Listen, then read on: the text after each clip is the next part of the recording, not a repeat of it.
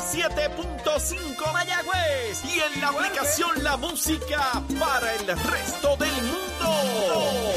Z93, rumbo al Día Nacional de la Salsa. El domingo 19 de marzo en el Estadio Irán Beaton. Llegó nuestro día.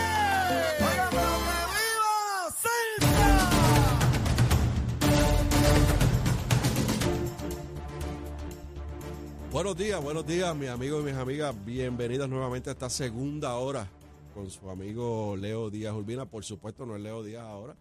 Ahora está Gabriel Rodríguez Aguiló y me toca este turno de los miércoles. Leo me tiene aquí, Achero, me tiene los, el turno de los miércoles. Así que yo estoy ahora en esta segunda hora. Eh, le agradecemos al compañero eh, William Villafaña. Les habla Gabriel Rodríguez Aguiló, representante Gabriel Rodríguez Aguiló. Eh, le agradecemos al senador William Villafaña que estuvo esta primera hora ahí de bate, batedor de emergente o emergente. Eh, por esta hora, gracias por su análisis y compartir sus comentarios. Vamos a continuar eh, aquí con esta próxima hora. Me va a tocar a mí, así que por el momento vamos a comenzar con Emanuel Pacheco y Rivera. Buenos días, Puerto Rico. Soy Emanuel Pacheco Rivera con la información sobre los titulares. En la legislatura han surgido dudas ante el plan de, para reducir las tasas contributivas de individuos y corporaciones, así como otras iniciativas para simplificar el sistema contributivo presentado por el gobernador Pedro Pelici el pasado lunes. Por su parte, el gobernador agregó que la propuesta tiene que pasar por vistas públicas y aseguró que se hizo un estimado de impacto fiscal que ronda en los 545 millones de dólares. Por otra parte, el comisionado electoral del Partido Popular Democrático, Ramón Torres, confirmó que previo a la asamblea de delegados para elegir a los miembros de la Junta de Gobierno, la PAVA debe escoger los sobre 500 nuevos delegados que exige el nuevo reglamento de la colectividad. Torres espera que se complete la selección de los delegados para el 19 de febrero, cuando cierre el listado de los populares que pueden participar del proceso. Hasta aquí los titulares, les informó Emanuel Pacheco Rivera. Yo les espero en mi próxima intervención aquí en Nación Z Nacional. Usted sintoniza por la emisora nacional de la salsa Z93. Estás con Nación Z Nacional por el Habla Música y Z93. De regreso aquí al análisis de Leo Díaz Urbina con Nación Z. Gracias por continuar en sintonía con nosotros. Eh, hoy pues me enteré que Leo no iba a estar, así que el camino acá pues hice unas anotaciones de unos varios temas que quiero compartir con ustedes, que de hecho eh, había un compromiso con el compañero Leo Díaz de darle seguimiento a lo que comenzó la semana pasada con las vistas públicas en la Cámara de Representantes sobre el tema del puente atirantado. Y en ese momento yo le había dicho a Leo que, que yo apostaba a que iba a ocurrir exactamente lo mismo que ocurrió con Salinas, que hubo mucha fanfarria, mucha actividad, mucha, muchas vistas oculares. Se metió el presidente de la Cámara con toda la delegación allá en, en Bahía Salinas, se le metió este muchacho Molina allá, se formó un free for all.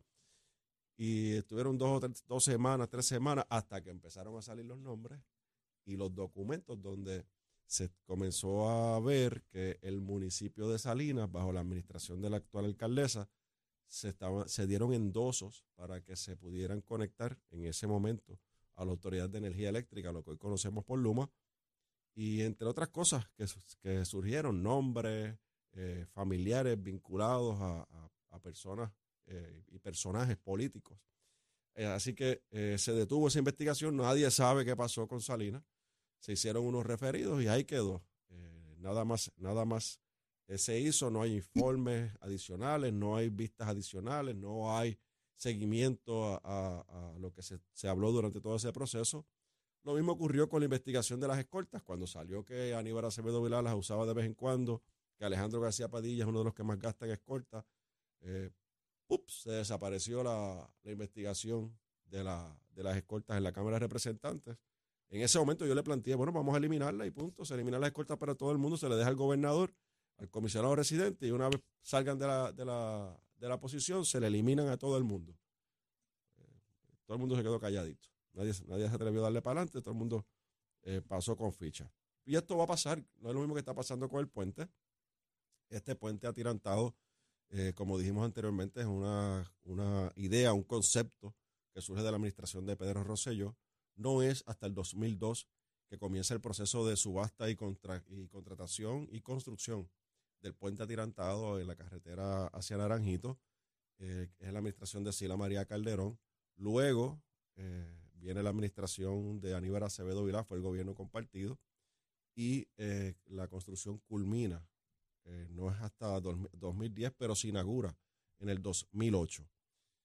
a raíz de la negligencia y de la directriz que se dio en ese momento de abrir el puente sin haberlo terminado, es que tenemos las consecuencias al día de hoy. Yo puedo concluir eso porque en las vistas públicas que tuvimos, particularmente la vista pública que tuvimos con el, el, de, el ingeniero Trinidad Garay, que en ese momento era el, director ejecutivo de la Autoridad de, Carreteras, eh, el intercambio que tuvimos, la documentación que tuvimos eh, acceso, eh, la información que las Piedras Construction, que fue la compañía que se llevó la subasta y que construyó el puente, eh, nos facilitó, nosotros, yo puedo concluir que aquí se dio una directriz únicamente para cumplir con una petición de fortaleza donde se había que inaugurar una gran obra a dos semanas de, de un evento electoral cuando tenías a Aníbal Acevedo Vila acusado por cargos federales tratando de salvar eh, su cara un poco y que la ventaja que tenía Luis Fortuño no, no fuese tan dramática porque eso iba a costarle la Asamblea Legislativa que le costó y alcaldías, incluyendo las alcaldías de la zona, que al final del día sí tuvo unas repercusiones en la alcaldía de Naranjito, por eso Orlando eh, Ortiz, el nuevo, eh, bueno, ya lleva ya varios cuatrenios como alcalde de Naranjito, y también querían proteger a los otros alcaldes de la zona, particularmente al alcalde de Comerío. Así que eh, en ese momento se, inauguró el puente, la documentación así lo establece. Yo tengo documentos conmigo, los venía a compartir con Leo en el programa, pero los comparto con ustedes aquí con la audiencia de, Nación Z. Y es que la compañía, en ese momento del 2008, vamos a remontarnos al 2008. En 2008, el puente está en construcción.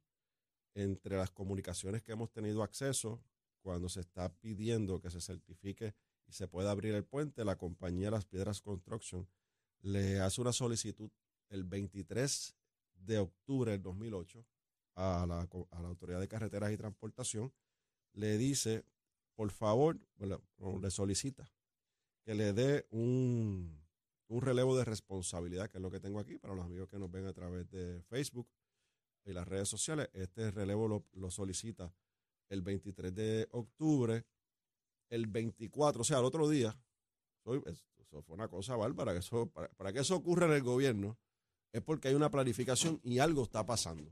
Porque eso no, eso no se da en el vacío. ¿Cuándo usted ha ido al gobierno y le han entregado un documento de un día para otro? O entre mismo gobierno. Pregúntenle a los alcaldes que a veces están buscando un permiso para reparar una cancha, un centro comunal, hacer una carretera, tirar un camino. Y el mismo gobierno le pone trabas y la burocracia se tardan semanas y meses para darle un permiso, pues el, al otro día, el ingeniero Trinidad, que está firmadito aquí, a los amigos de Facebook, lo estoy enseñando, los que nos están escuchando a través de la radio, lo buscan después en el Facebook, Nación Z, buscan ahí, buscan el programa de León, lo van a ver. El 24 le contestó autorizando el relevo de responsabilidad. Lo interesante de este caso, y Achero que está aquí conmigo, es que se, se, tiene fecha el 23 la solicitud, pero se recibe y está ponchado, el, esto era un fax, el 27 de octubre del 2008. Entonces, eh, ¿cómo uno hace una carta el 23, la envía y la recibe en el 27, pero te contestan el 24? No hace sentido, ¿verdad? Así que eh, hubo comunicación verbal, hubo comunicación por, llamadas telefónicas, reuniones. Hay documentación que establece que hubo un sinnúmero de reuniones en la oficina del director de la Autoridad de Carreteras de ese momento, el ingeniero Trinidad, el cual cuando lo confrontamos nos contestó con la famosa frase, la famosa palabra, perdón, no recuerdo. La frase no recuerdo. ¿Y la palabra? No me acuerdo. Y no recuerdo. Así que en este momento eh, que nosotros estuvimos cuestionando a, Trinidad, al ingeniero Trinidad, eh, que quién era que había dado la autorización, a, pesar de, pues, de, las advertencias de la, compañía que está construyendo, que establece que no estaba terminado el puente. Bueno, pues ahí el, El ingeniero dice, no fui yo. Fui yo el que dio la autorización. Bueno, pues ya, ¿para qué vamos a seguir investigando? ¿Para qué la Cámara de Representantes tiene que seguir investigando si ya el ingeniero Trinidad Garay, que era el, director de carreteras y transportación en ese momento, acepta que él fue el que dio la instrucción? Pues ya no hay que buscar a nadie más. ¿A quién más hay que buscar? ¿Quién le dio la instrucción a él? Bueno, pues sigan buscando, compañeros allá en la Cámara, van a encontrar. Eso fue de fortaleza. Y todos los que estamos en este ambiente sabemos que para que un gobernador vaya a inaugurar un proyecto, alguien en Fortaleza o varias personas en Fortaleza, en Fortaleza se aseguran de que es un proyecto que esté terminado, que no tenga demanda, que no tenga conflictos, que sea un buen proyecto. Pues claro, el puente atirantado es un proyecto emblemático, es el único en su clase en Puerto Rico. Y, toda esa planificación no se dio de un día para otro. hubo semanas, meses de planificación para que dos semanas antes de las elecciones llegara allí el gobernador de Puerto Rico de ese entonces, Aníbal Acevedo Vilá, los alcaldes de la zona, que el que estaba manejando el carrito, que Leo lo dijo aquí en una foto que subimos aquí en la página Nación Z hace unas semanas, era el, el exalcalde de Naranjito del Partido Popular, y al lado el copiloto estaba, era el copiloto del día, era el alcalde de Comerío. Así las cosas, eh, con la foto y los videos no pueden eh, eh, este, ir en contra de eso. No hay forma, es un video, es una foto, estás ahí, lo tuvieron que aceptar.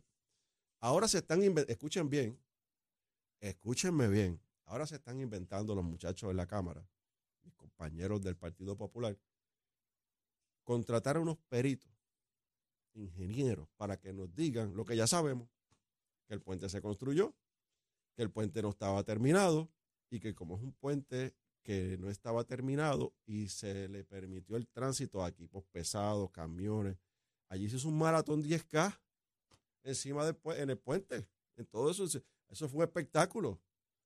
Y usted sabe lo que decía la Piedras Construction y lo que decía la compañía que inspeccionaba y el arquitecto, el diseñador del puente, que como no estaba terminado, no podía permitirse el tránsito de equipo pesado, De, camiones, ni tampoco se podía permitir eh, personas, exceso de personas en el puente, porque eso iba a causar problemas al puente.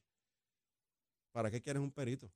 Simplemente para alargar la, alargar la investigación, darle largas al asunto, diluirla y quedar en nada. Entonces, como como si fuera poco, luego que abren el puente, que lo inauguran, que van con el carro, que hacen el show, el chichichija, el, la, la, compañía que inspecciona el puente, que está a cargo de la inspección y está supervisando, le hace unas advertencias que hay un correo electrónico, que lo tengo aquí, vuelvo y repito, los que no están viendo en el Facebook, donde la compañía le envía a Luis M. Trinidad Garay, sí, sí, es el mismo, el que era el director de la de la Autoridad de Carreteras y Transportación le envía un correo electrónico donde dice, como, como es de su conocimiento, hay unas, hay unas eh, trabajos, unas actividades que hay que realizar que son críticas, severas y críticas para que el puente no se dañe luego de su construcción, ¿verdad? Al final de su construcción.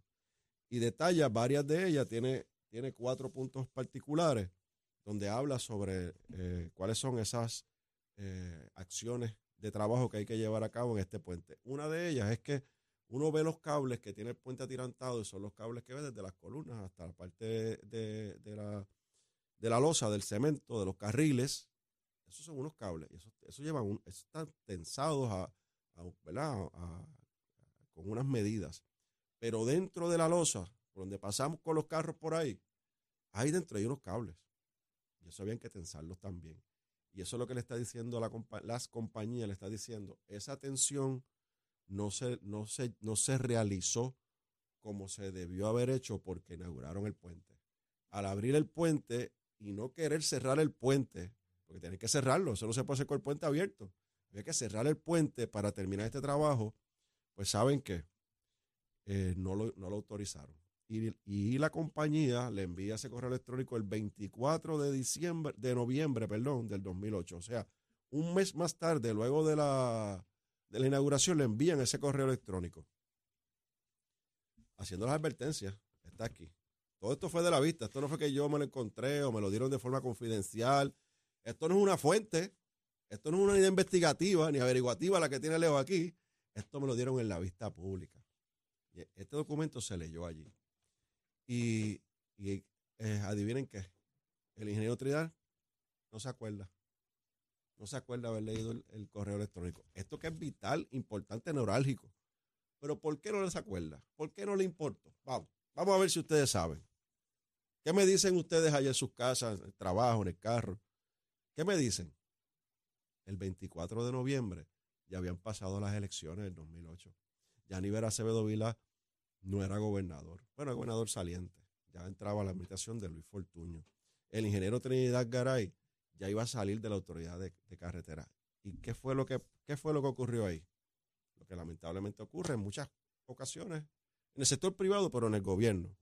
El que venga atrás, que arregle. El que venga atrás, que bregue con eso. Eso fue lo que pasó aquí. Eso fue lo que pasó aquí. Entonces, yo el lunes, y esto es clave lo que estoy diciendo, porque ya aquí no hay más, no hay más que investigar. Aquí hay que hacerle referido a Trinidad, que Trinidad eh, fue negligente en el cumplimiento de su deber por, por, responderle a unas peticiones particulares para inaugurar un puente. Claro, él no lo dijo en la vista pública. Él no nos dijo a nosotros, no, fue que me llamaron de la oficina tal de Fortaleza, el ayudante especial tal. No, no lo va a decir, él va a proteger al gobernador y, yo sé que, Trinidad es un hombre fiel a su partido, es hombre fiel a Aníbal Acevedo Vilá. Yo estoy claro en eso, yo lo conozco, yo lo conozco, yo sé que es así y no iba a reconocerlo, él no lo reconoció. Pero ya tú es un referido de que justicia investigue esto, si queremos, ¿verdad? Eh, realmente eh, que, alguien cumpla con, su, con la negligencia que ocurrió, porque hoy estamos pagando más de 30 millones de esa negligencia, de ese chihichija que en el puente. Hoy estamos pagando más de 30 millones de dólares y está cerrado y no solo se están pagando 30 millones o más, sino que también tenemos a la gente de la montaña pasando la salsa del Guayacar allí todas las mañanas y todas las tardes con un tapón, afectando los comercios, la actividad económica de los municipios, la vida de la gente de la montaña, por la decisión que tomó Trinidad Garay y la administración de Aníbal Acevedo Vila. Eso era lo que tú querías investigar. Eso es lo que quería investigar el, nuevo representante del Distrito 28. Pues ahí lo tiene, ya está. ¿Para qué tú quieres un perito? ¿Para qué el presidente de la comisión quiere un perito? Feliciano, ¿para qué tú quieres un perito? Si eso está ahí, están los papeles aquí, yo los tengo, tú los tienes y los discutimos. Hay otras cosas más que también puedes referir, pero eso lo, lo hablamos más adelante. Pues entonces yo, el lunes, empecé la semana con un correo, un tweet, un post, lo puse en Facebook también, donde advertía y anticipaba, que lo había dicho aquí con Leo Díaz hace una semana anterior, de que, la semana anterior, perdón, de que no se había detenido la investigación entonces, allá se entraron en histeria, los muchachos, compañeros míos del Partido Popular, empezaron con el corre-corre. Yo lo dije el, día 6 de febrero, lunes del 2023, o sea, este lunes, a eso de las siete y pico de la mañana. El lunes yo, lo, yo me levanté bien temprano, Char, me fui, aproveché que hace tiempo no iba, me fui al gimnasio. Y cuando terminé, me senté con una botita de agua y dije, déjame poner este post, a ver qué pasa. ¿Y qué pasó? Bueno, pues se volvieron locos en el Capitolio porque vieron el post. El representante del Tito 28 me escribió histérico. Yo no le contesté, yo no contesto sandeces. Entonces, fueron, pues yo ando con papeles, hermano. Lo bueno de esto es andar con papeles. Era. Entonces, fueron, los están ahí en Facebook, quizás no lo pueden enfocar, pero lo tengo aquí. Yo lo subí en las redes sociales. Fueron a las 11 y 25 de la mañana, el lunes, yo lo puse a las siete y pico de la mañana. Empezaron las reacciones. Entonces, ese mismo día a las 11 y 25, Cheron está aquí, y amigos que nos siguen y nos, escuchan, citaron una reunión ejecutiva para desmentir a Rodríguez Aguilo, porque nosotros sí estamos investigando. Sacaron pecho. Aquí estamos investigando. Hoy, el, martes hay una vista a la una de la tarde. Mira, aquí estamos. Gabriel nos está diciendo la verdad. Dito papá, ¿para qué fue la vista? Para ir a ver unos resúmenes de unos arquitectos y unos ingenieros para contratarlos para que nos digan lo que ya sabemos. Eso, eso es investigar. es una falta de respeto y, y una pérdida de dinero de la Cámara de Representantes y del gobierno de Puerto Rico. Así que, si quieren hacer algo responsable de verdad, es hacer los referidos, ya los tienen los documentos. Lo que quiere la gente, lo que quiere el pueblo de Puerto Rico, particularmente la gente de la montaña, más allá de la politiquería y tratar de sacar ventaja política y el representante de la montaña decir, aquí estoy, yo soy el cheche. Y, oye, porque te voy a decir algo, de cada 50 palabras menciona el nombre de John Rivera. Tiene una fijación con ese hombre. Yo no sé qué, le, pues yo no sé qué habrá hecho Jun allá, porque eso es una fijación y una cosa. Entonces, dice que Jun no hizo nada. Entonces, ¿qué yo hice, Chero? Otro papel. Pues yo soy así, yo busco papeles. Esto fue una vista, una inspección ocular que hacemos nosotros los legisladores, una vista ocular que llamamos, donde estuvimos el 27 de febrero del 2009, o sea, cuando empezó la administración, empezamos en mayoría, porque el cuatrienio anterior estuvimos en minoría, en mayoría, pues estuvimos ahí y fuimos allí, comenzó una investigación, esa investigación hubo un sinnúmero de reuniones, resultó en que se hizo un estudio, ese estudio determinó que había que cerrar los carriles para controlar el, tráfico, que no se podía autorizar más maratones allí de 10K en esas cosas, había que buscar dinero para repararlos. Se identificó la administración de Luis Fortuño un dinero de cerca de 11 millones de dólares que Jun Rivera como representante ya lo había identificado con los directivos de la Autoridad de Carretera y Transportación. Eh, luego de eso eh, pasó pues, eh, la administración de Alejandro García Padilla, ahí no se identificó dinero adicional y cuando llegó la administración de Ricardo Rosselló, ese dinero iba a comenzar el proceso de, reparar y darle mantenimiento al puente. Vino María, vino los terremotos, vino la pandemia, vino el cambio de gobierno y ahí quedó. Hasta ahora, que es que llegó eh, Pedro Pierluisi y se identificó el restante del dinero para completar lo de los 11 millones y comenzó, va a comenzar el proyecto. El puente está cerrado, no ha comenzado los trabajos, no hay movimientos allí, pero es, proceso normal, ¿no? Que cierran primero el puente, viene la rotulación, y entonces después comienzan eh, la, reparación. Esperamos que las próximas dos semanas ya eh, ver movimientos allí, este puente atirantado. Eh, que la política la deje en un lado, mi compañero representante, nuevo representante del Distrito 28, que deje la política a un lado. Esto no es para tratar de, lucir ni sacar trofeo. Aquí la gente la está pasando mal. Y lo menos que quiere escuchar son controversias políticas, pero yo no me voy a callar, no me voy a callar cuando vea sus acciones eh, y sus desaciertos en la Cámara de Representantes. Lo más importante es que no le mientan al pueblo, no le mientan al pueblo. Eh, si alguien fue a sacarse una foto allí, como me dijo un programa, pues fue el alcalde de Comerío, el ex alcalde de Naranjito y el ex gobernador de Puerto Rico, Aníbal Acevedo, Acevedo Vila. Quizás usted no estaba allí, tenía algunos 14, 15 años, o si estaba, pues no era ningún tipo de candidato, ni tenía aspiraciones, estaba allí acompañando a su padre, que muy bien tiene que hacerlo porque es el alcalde de Comerío. Yo hubiese hecho lo mismo. Nada, yo creo que ya con esto terminamos estas primeras media hora. Los voy a entretener después con la inmunidad, escuchen bien, la inmunidad que le quiere dar la Cámara de Representantes a la fiscal Bersaida Quiñones sobre el caso de eh, Kevin Fred. En paz descanse. Eh, eso es un tema bien sensitivo, el cual vamos a hablar en la próxima media hora. Pero antes, vamos a los titulares con Emanuel Pacheco y Rivera.